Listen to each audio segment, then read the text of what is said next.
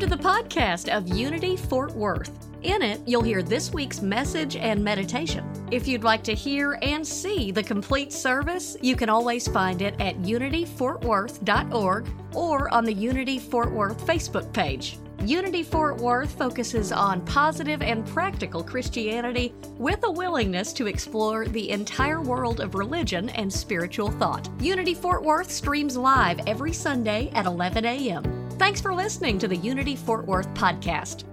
And now it's my great pleasure to introduce to you our guest speaker for today, Reverend Dr. Ariana Platten.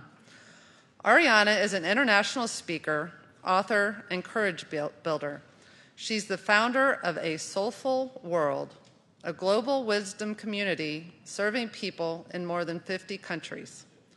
As a master ceremonialist and practical mystic, Ariana is widely appreciated for her authenticity, her professional insights, and her coaching on the process of change. Ariana mentors highly motivated individuals and teams who seek to align right livelihood, intuitive purpose, and heart centered living. A former ambassador for the Parliament of the World's Religions, Ariana is a featured wisdom keeper in the acclaimed international film and docuseries Time of the Sixth Sun. She has traveled the world to explore its cultural differences and human similarities, speaking to religious and tribal leaders from 250 countries. Her weekly newspaper column, In Good Faith, is seen by over 100,000 readers each week, and her beautifully illustrated book, The Changing Story, is a well loved gift for children and adults alike.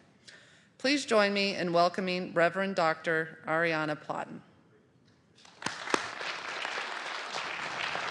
Good morning. What a pleasure it is to be here with you this morning. I am in all of that stuff what didn't get said is I'm a Unity minister and I'm in Colorado Springs. And uh, it's snowing in Colorado Springs this morning. So I'm sending some cool your way, calming down the heat in Texas. I spent lots of years there, and I know Texas can be very warm this kind of year. And so, uh, so happy to spend this day with you. I want to start this morning asking you to please repeat a statement after me and there will be two parts to it. The first is this I am God expressing. The second is this everything is God expressing. I am God expressing. Everything is God expressing. That's what I want you to take home with you today, and we'll repeat it several times as we go. But I want to ask you to start with me this morning by suspending some beliefs. Because Jean Marie asked me to come in and speak this morning about connecting with nature and what it means to hear the voice of the Holy coming through nature to you. So I want to ask you to envision, if you will, those kind of three tiered metal um, baskets that you can hang in your kitchen and when you hang them up, you can place your bananas and your potatoes and your avocados all in those separate baskets. That's called a suspension basket. So, what I want you to do this morning is just take your belief system, whatever that is, and for just this few moments we're together, I want you to just set it in the basket. It's right there. You can bring it back. It totally belongs to you. I will not take it away but I'm going to introduce some ideas that for some of you may be new this morning. And I want to invite you to just be present to them rather than feeling like you have to run them through your own filters. Just be present to some possibilities. So as we set this up, I'm going to start with this, this cool little rope, which is actually just a lanyard, but I'm going to cover that part. So what you see in front of you is just a circle very simple circle. And I want to speak to you about those two principles that you talked about this morning.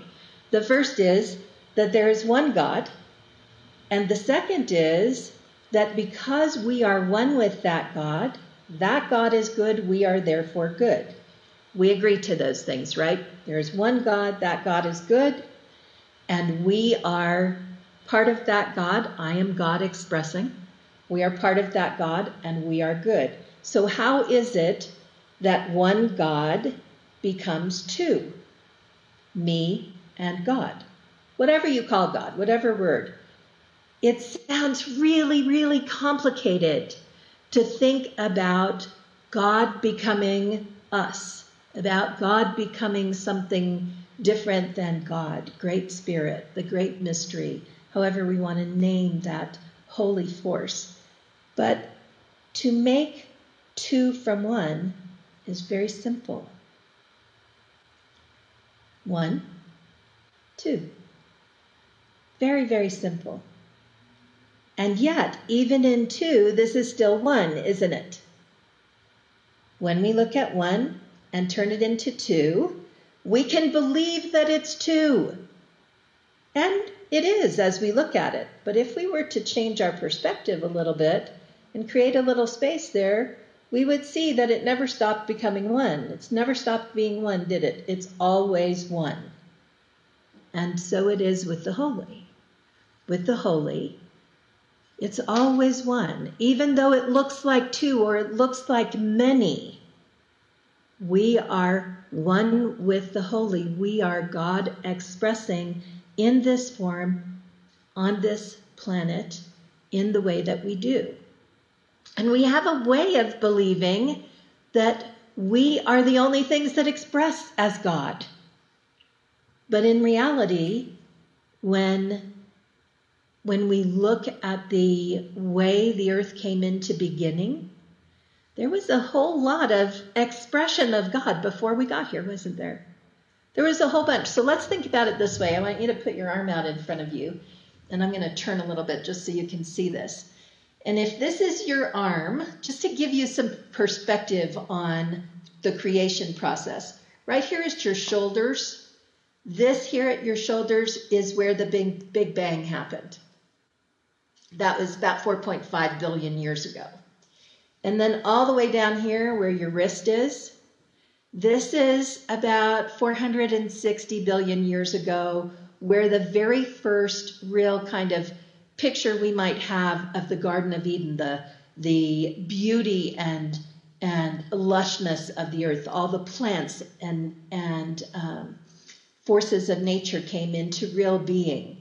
And then somewhere down here, about where my fingernail is, that's where the dinosaurs came. That's that's about 66 million years ago when we had dinosaurs on the earth. And then down here at the very, very tip of my fingernail, or your fingernail if you're still following me along, down here at the very, very tip of your fingernail is where we as humans joined the earth. So if we took a little nail file and just scratched the end of that, we would take off all the wars, all the births and deaths, all of the life of what now is over 7 billion people on the planet, just at that very, very tip. So we are very new to this place. There's a whole lot of life that's been here a lot longer than us, has a whole lot of wisdom to share. And it came here, it came into being as the creation of the holy. So here's the thing. Some of you may have had one of these when you were a kid. This is a, it's called a bed of nails actually. And it's all kinds of fun to play with. You can put your hand in there and make all kinds of things out of it. So here's the thing. This is what, what Charles Fillmore taught us is that, that there is a substance to life that is the holy, that is what we call Christ consciousness, or Myrtle often referred to as the infinite mind of God. And that this substance, substance, what is below all life, is the holy. There is nothing that is anything less than God. There can't be. If we live within God, then everything around us lives within God. Everything we are is the holy. There is nothing else. So I can assume that this is the substance of God, and I can, from the body of God, bring forth human life. Or I can bring forth sunglasses. Or, let's see, I brought this other little thing. This is a flower I just brought back from Hawaii. So if I take the time to put that in there, right? Then I can bring forth, I'll turn that a little bit so you can see it. I can bring forth also the beauty of nature from the substance of God. Right? Are you with me? Nod your head because I can see you. Yay. Okay. So, this is the foundation for understanding the value of nature. That we understand what we said before I am God expressing, everything is God expressing. There is nothing around us that is anything less than the holy. So what's really interesting about this is is the ancients have known this, our ancestors knew it, the indigenous cultures knew this, but science is finally catching up.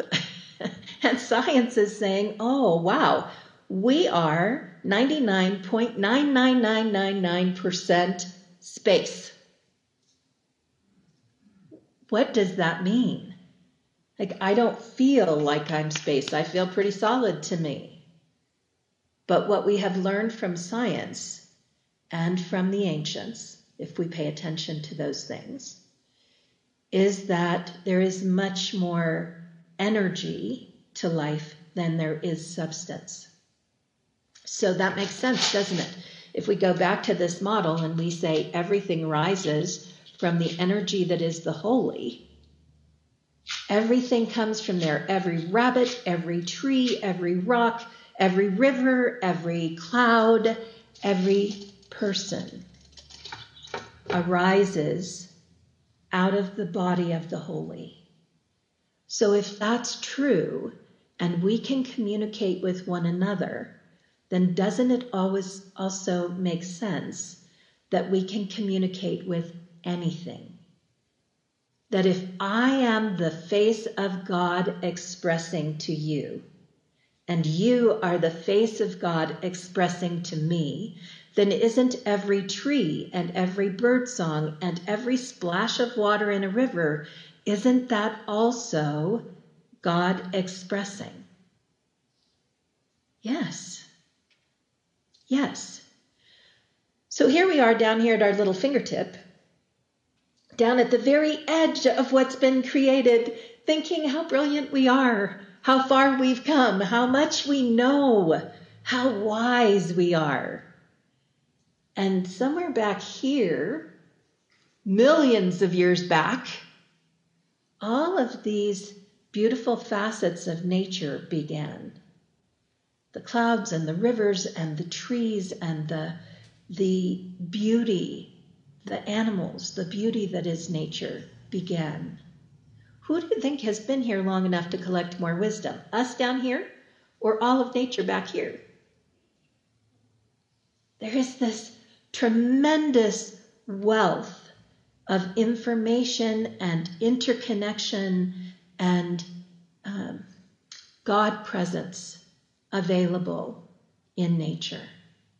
And what is what is really interesting about it is at a core level we know this. At a core level, when we really need to take care of ourselves, we go for a walk. We get out in nature. We sit under a tree. We lay in the grass. We do the things that ground us and bring us present in our form, that allow us to settle down what is bothering us. All of that, all of that we know inherently here. But we don't think to talk to nature. So I want to tell you about this little experience um, and I've been doing this my whole life. My very whole life, nature has been speaking to me. And in my whole life of nature speaking to me, I've only heard it call me by name one time. I have only heard nature use English one time. And it was, I had planted a, had purchased a Christmas tree and planted the tree outside. We bought one with the root ball and everything intact. And it needed water. And it literally called me and said, I'm thirsty. And I went over and watered it, and it never spoke to me again. Never heard another word. Nature has called me by many other voices. And so I want you to think for a minute about what you came equipped with when you came here. That you came equipped with a physical form that can do all kinds of amazing things.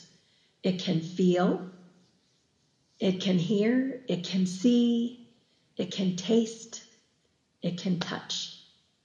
And it has an inherent ability to know things that you didn't think here that come from here at the heart.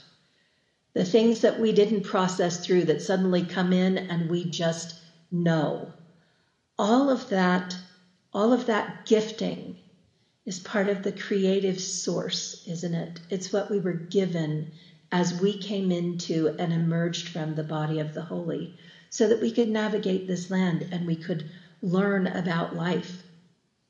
And we get very wrapped up in the human part of that, in the work that we do and the importance of life and the stuff that we have to take care of and the bills that we have to pay and all of those things that in our human minds have become incredibly important. And yet, all of those things distract us from the beauty of life around us and all of the ways that God expresses.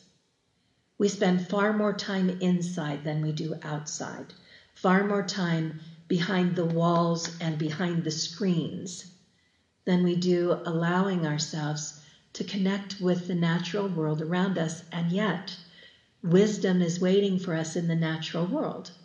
The natural world has a way of existing. And uh, you've probably heard it said before when we think about all the things that are happening on the planet that if the earth were to lose its human beings, if we were something were to happen to us and we were to go away, it wouldn't stop Earth, would it? Any more than Earth didn't exist before it got to the edge of its little fingernail. The Earth is a, is a living energy of the holy, a living expression of God in all of its forms. And when we come to understand that, we live differently on the earth. We walk differently because our feet are touching the holy. We interact with the planet differently. We take care of our resources differently. It, there is so much conversation right now about how we will bring ourselves back from whatever is going on on our planet. And the real truth is the wisdom for healing exists in the earth.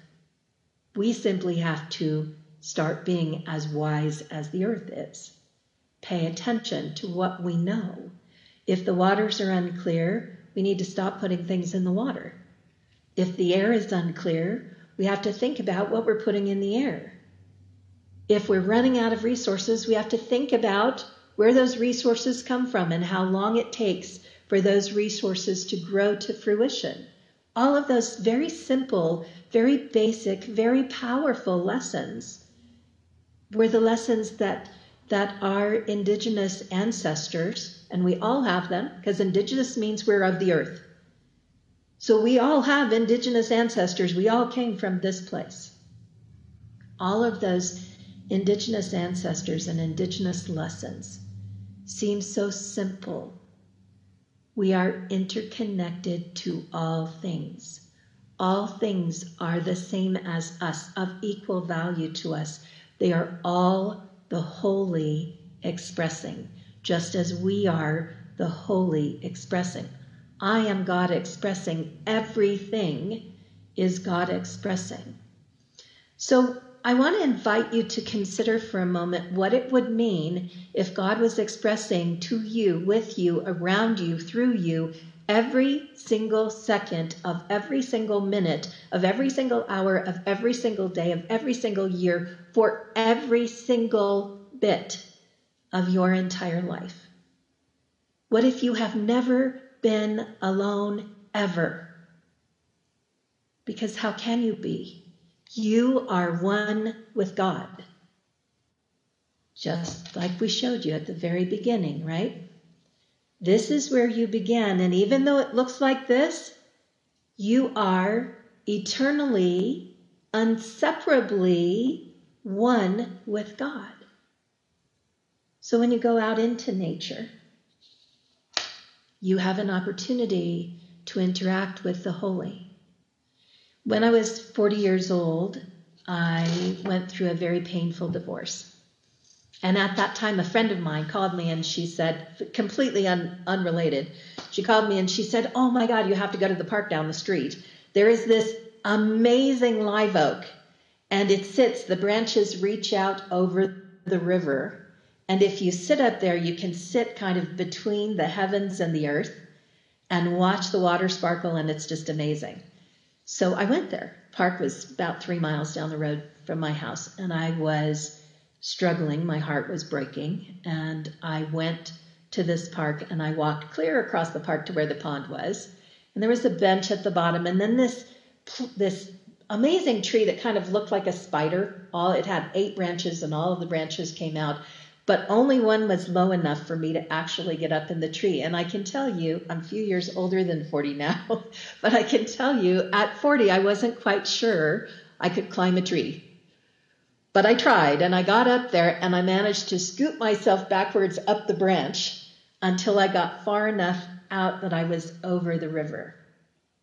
And it was a, a pretty wide branch, and I could just sit there and feel the breeze running through my hair and feel the sun on my skin. It was in in Texas, in San Antonio, as a matter of fact, so you know that the sun is is pretty warm there, and I could feel that warm sun and the steadiness of that tree. I felt held in a way that I hadn't in a very long time, settled in and held. And as I was sitting there, remembering, which I, as I said, nature's been speaking to me my whole life. So I was remembering that this was a living being holding me. And I put my hands on the branch and just said, What's your name? And across the screen of my eyes, you ever have, you close your eyes and something just shows up there? In, right in that screen, I saw the word Sutak, S U T A K, which I shortened to Sue because it was way easier to remember. I just called her Sue. And she said, Why are you here? She said it to my heart, not to my ears. Why are you here? And I said, Because I'm heartbroken and I don't know what to do. And she drew my attention down to her base, which was really wide, too wide for me to put my arms around. And I got this vision of the rings, the inside rings of a tree. And she explained to me th- about the layers of bark and how that bark has come to be to protect that tree. How important it is that sometimes we protect our heart, especially after something tender has happened. That it's important that we do that, and it's okay. She really gave me permission at that time in my life to protect my heart while I was healing. But at the same time, she called my attention up to the tallest branches. And in the very tip top of those branches were those really lime green new leaves. You know, the really soft, pretty ones that you look at them and you think that color can't be real, but it is. Those really soft green leaves just reaching out, brand new baby leaves just reaching out. And she reminded me at the same time that while I'm protecting my heart, I still need to be reaching out in new ways. That this is not one part but a wholeness, that we move through life in a whole way, and that we shield ourselves when we need to, and we also remember to reach out into life and to find our way to what is new and what Spirit is providing for us. That seems like such a small little bit of information, and yet it was life changing for me it was life changing because I was doing a lot of beating up on myself because I was feeling very armored. And so I kind of got some permission to take care of myself. And life changing because it gave me courage to look at my life and see where I could reach into something new. That's just one example of how nature has touched my life and, and how some of the wisest lessons in my life and the greatest growth in my life has come from interacting with nature. You know, if you if you want to understand about community, lay yourself down in the grass again. Remember how you did that as a kid? You lay on your belly and you put your hands on your on your your chin on your hands and you watch all of the things in life that move between the blades of grass. all of the ways that they move around and with each other, how they, how big life is for them. And it's all happening right below our feet. We don't even see it. When you take time to do those things that you did as a kid, the miracles of life start happening to you again. You start remembering that you are part of something so profound and magical.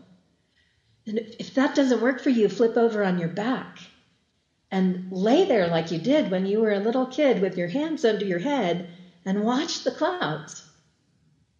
Watch the messages. How many things did you see in the clouds? How many different messages came? What if all of those were messages from God, even the funny ones, which is just God playing with you? What if all those things are God's giant etch a sketch? How cool would that be? How much time would you spend laying on your back to watch God, to watch what's coming to you? It changes your life if you believe that everything in life is God expressing. And if you actually pay attention to what is around you as though it was the hand and heart and soul and meaning of the holy touching your life, reminding you that you're never alone, giving you messages to guide you. I am God expressing. Everything is God expressing. My favorite author is an Irish poet and philosopher. His name is John O'Donohue. Some of you might be familiar with him. He says this about nature When the mind is festering with trouble or the heart torn, we can find healing among the silence of mountains or fields, or listen to the simple, steadying rhythm of waves. The slowness and stillness gradually take us over. Our breathing deepens, and our hearts calm, and our hungers relent. When serenity is restored, new perspectives open to us, and difficulty can begin to seem like an invitation to new growth. This invitation to friendship with nature does, of course, entail a willingness to be out there alone. Yet, this aloneness is anything but lonely. Solitude gradually clarifies the heart until a true tranquility is reached. The irony is that at the heart of that aloneness, you feel intimately connected with the world. Indeed, the beauty of nature is often the wisest balm, for it gently relieves and releases the caged mind. In today's world, it's challenging. And in Unity, we work hard to think about the challenges of life in a positive way and also to be careful that we don't paint positivity over the world in such a way that we forget to deal with the realities of life, that we lose our compassion for one, one another or lose track of some of the struggles that life brings us. Nature is a soothing balm, a wise balm, a place we can go to find peace. And the aloneness can be as alone as in your own backyard. If you're not the person that wants to go wander through the woods by yourself, go sit in your backyard, sit in a park, lay in the grass, sit up against a tree. Take a moment to pay attention. Assume for a moment that what has happened around you, the entire structure of the day, every cloud in the sky, every blade of grass beneath your feet, the leaves that are rustling in the wind, that all of that was constructed by the Holy for you, for that moment. That is how that is how it works when you're one with God. When everything is one with God, every single piece of what you experience is the gift of the Holy. Take a deep breath and close your eyes. Let yourself comfortably feel your feet on the earth. Let your hands rest in your lap. Notice your body. Notice where you feel the shirt you're wearing against your skin. Notice the temperature of the room you're in. Allow your mind to be free. There's no place to be and nothing to do, only the gift of this very moment, and this moment, and this moment. The imagination opens us to the wisdom of the holy. Allow your imagination to follow these words. Simply imagine a place in nature. Imagine that you are agile and comfortable and at ease enough to sit down on the earth. That the grass or the ground beneath you is soft that there's a gentle breeze, just the temperature you love, rustling your hair and whispering in the treetops. Imagine a fragrance on the wind. Maybe it's the fragrance of pine or the fragrance of flowers, a fragrance that calls you to your heart space. Imagine the soft song of the birds. And notice that there's movement, life all around you. Beauty and life and peace. Allow your heart to bring forth the memory of the most peaceful time you can think of, having been in nature when you felt at one with everything, safe and calm, not thinking, just being.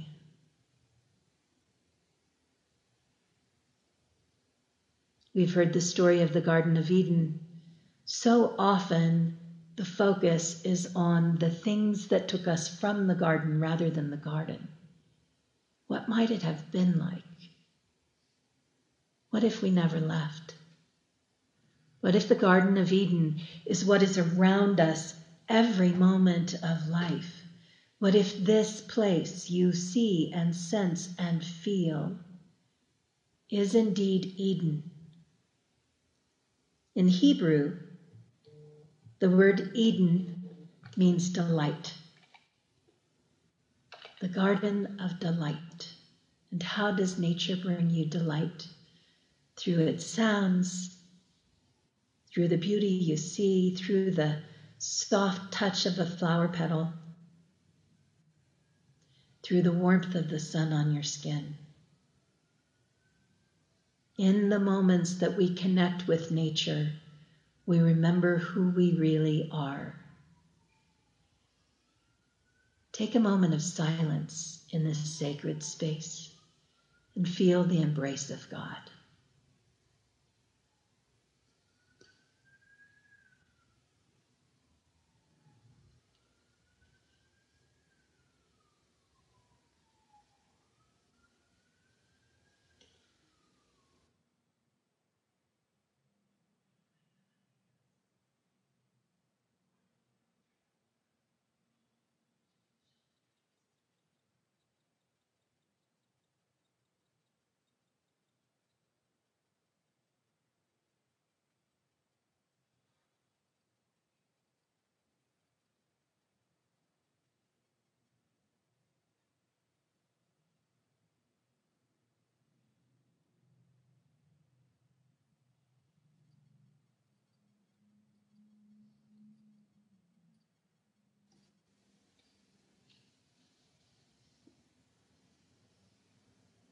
in this holy, sacred moment and every holy, sacred moment. And there are none that are anything less than that. You sit in the Garden of Eden. You sit in the arms of the holy, held. As you gently find your way back into this room, my friend, Joe Uvegas is here to share with you some music, some thoughts from the Garden of Eden. Joe?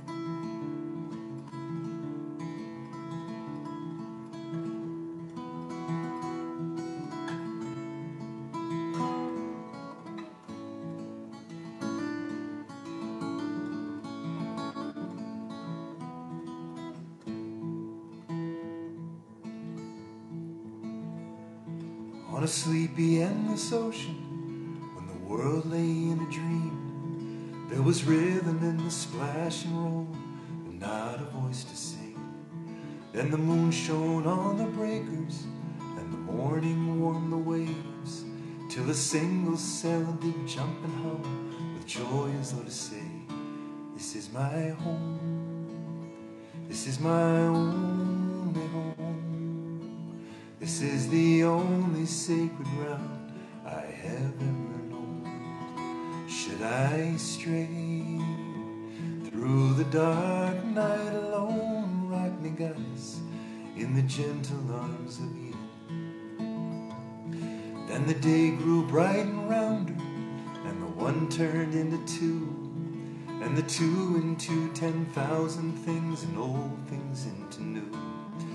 And on some virgin beachhead, one lonesome critter crawled, and he looked about and shouted out in his most astonished drawl, This is my home, this is my only home, this is the only sacred ground I have ever known.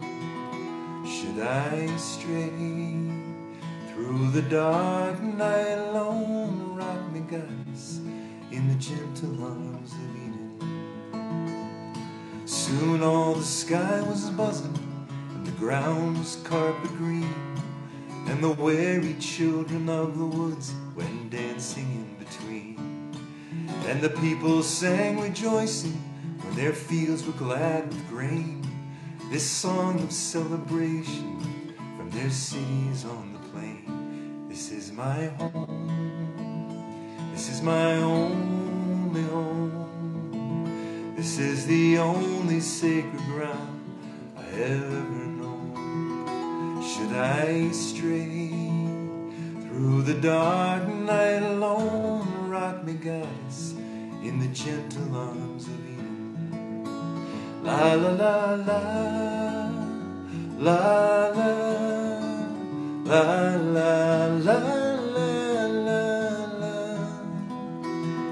la la la.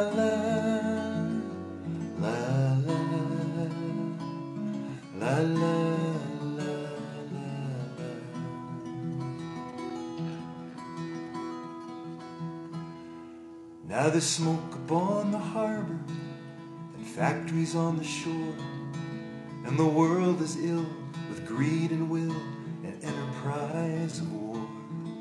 But I will lay my burdens on the shoulders of your grace and the shining beaches of your love and the sea of your embrace. This is my home. This is my only home. This is the only sacred ground I have ever known. Should I stray through the dark night alone, rock me, goddess, in the gentle arms of Eden. Rock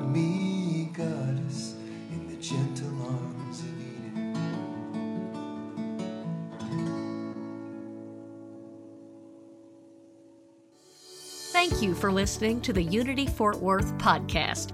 You just heard this week's message and meditation. For the live streams and more information, go to unityfortworth.org.